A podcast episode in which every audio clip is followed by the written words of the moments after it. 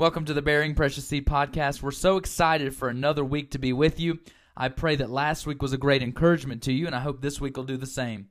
Our hymn for today is All Creatures of Our God and King.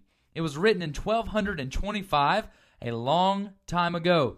Our verse for this episode comes from Luke 19:40, which says, "And he answered and said unto them, I tell you that if these should hold their peace, the stones would immediately cry out. So many stories have been uh, told and arisen around St. Francis of Assisi that it's difficult to separate truth from fiction. We know that he was born in 1182 in central Italy, son of a rich merchant. After a scanty education, Francis joined the army and was captured in war.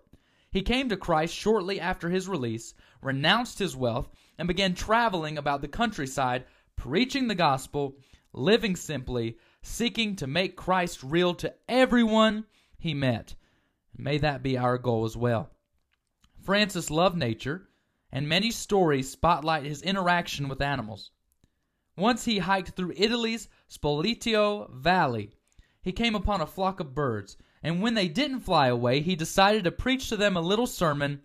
He said, My brother and my sister birds, you should praise your Creator and always love Him.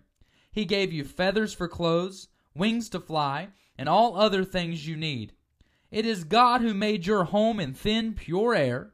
Without sowing or reaping, you receive God's guidance and protection. The flock, it is said, then flew off rejoicing.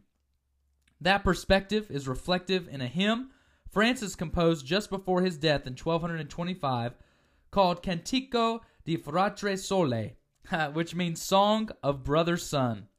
It exhorts all creation to worship God, the sun and moon, all the birds, all the clouds, wind and fire, all men of tender heart, all creatures of our God and King. Though written in 1225, an English version didn't appear until 1919 when the Reverend William Draper decided to use it for children's worship festivals in Leeds, England. But is it sound theology to exhort birds and billowing clouds to lift their voices?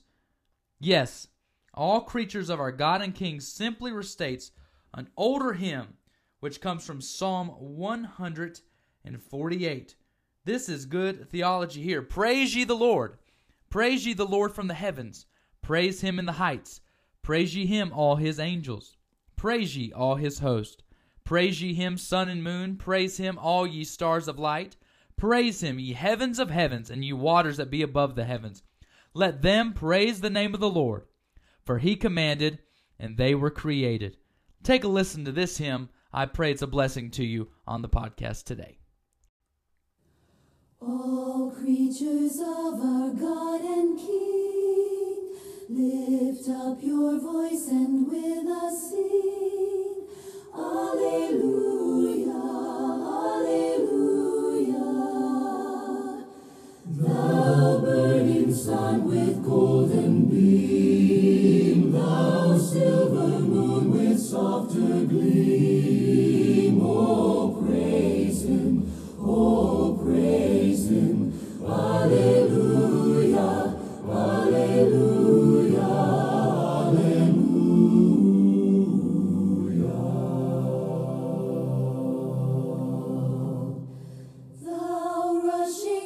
that heart so strong. Rushing wind that heart so strong.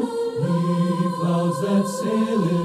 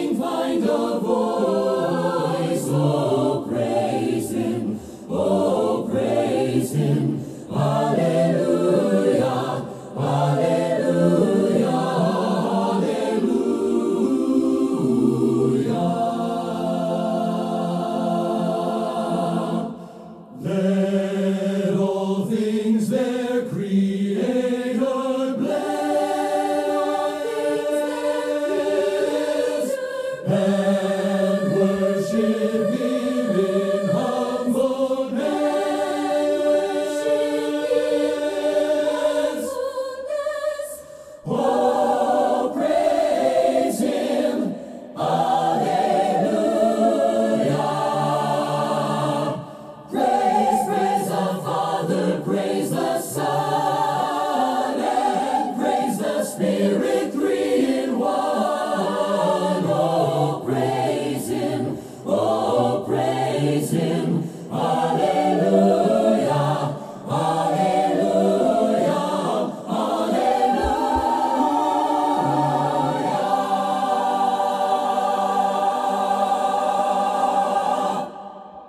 What an incredible hymn! All creatures of our God and King, all of the earth should rejoice our, in our Lord. I hope you have a great day in the Lord today, that this has encouraged your heart to praise God all the day long. As always, we challenge you to work, for the night is coming.